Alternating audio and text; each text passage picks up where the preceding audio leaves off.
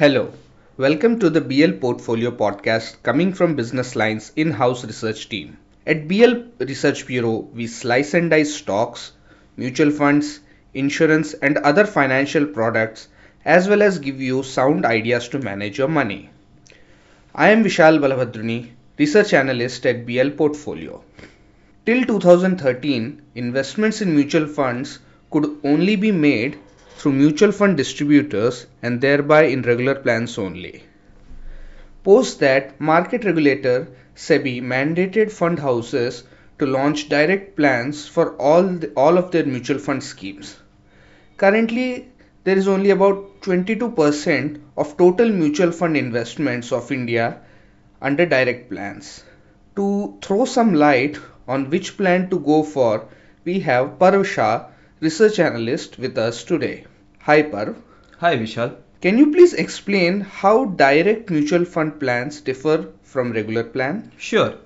The fundamental difference here is that if you invest through a mutual fund distributor, you will be investing in a regular plan, wherein such intermediary will take care of your KYC requirements, document submission to fund houses, and provide you with services such as generating account statement and redemption request, while direct plans are for do it yourself investors who don't need any financial intermediary for such services.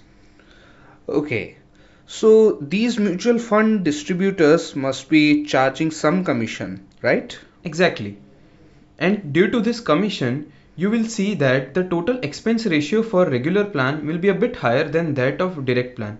Generally, the expense ratio for regular plans is in the range of say 1.6 to 2.6%, while that of direct plan is 0.38 to 1.6%.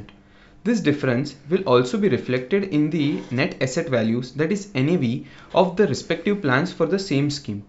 NAV of direct plan will be growing higher than that of regular plan due to less expense ratio. Understood. So, how much will be the impact of this uh, difference of expense ratio? See, the magnitude of the excess returns generated by direct plan will be growing over time due to the compounding effect. Let's consider Canara Robeco Blue Chip Equity Fund. Since January 2013, the investment made under its regular plan has grown to about 3.17 times, while the same for the direct plan is more, that is about 3.54 times. Hmm. Also, do keep in mind that there is no difference in the portfolio constituents under both plans, but due to the compounding effect, even a small difference at the start grows to a reasonable gap over time. Oh, understood. So, how can I invest in a direct plan of a mutual fund scheme? There are multiple ways of doing that.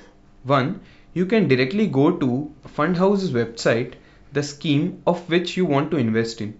Two, you can open an account with mutual fund platforms such as Groww, Kuvera, and IndMoney. Also, you can invest through RTA enabled platform MF Central and a similar platform MF Utility. Okay. Uh, just let's uh, say such platform shuts down tomorrow. Then what will happen to my investments? You need not worry about that because the money lies with the AMC's end and so you can access your investments through MF Central, MF Utility and other RTA websites such as CAMS and KFintech. Oh, that's a relief. Now that I know it's giving me higher returns, should I convert my regular plan to direct plan?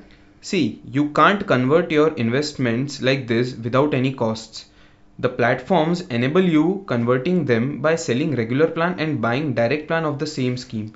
But it will attract capital gain tax depending on your investment tenure and along with that exit load will also be there as per specific fund norms. But while selling keep in mind that the investments under a uh, statement of account form can be sold through multiple means such as online platforms, MF Central, MF Utility, and RTA websites, while the investments in demat format can only be sold through your broker. Oh, uh, considering all these, investment in direct plan seems very much lucrative. So we can say that new investors should start their journey by investing in mutual funds under direct plan, right? No, that's not what I meant. Ideally, expenses should not be the only factor that you should consider while investing, as direct plan may not be beneficial for all type of investors. See, while starting investment journey, one can go for a regular plan through a mutual fund distributor who does the operational work and acts as your foot soldier. Then gradually, as and when you get expertise, you can start making fresh or say incremental investments in direct plan to earn that extra return. Thanks a lot, Parv, for these insights.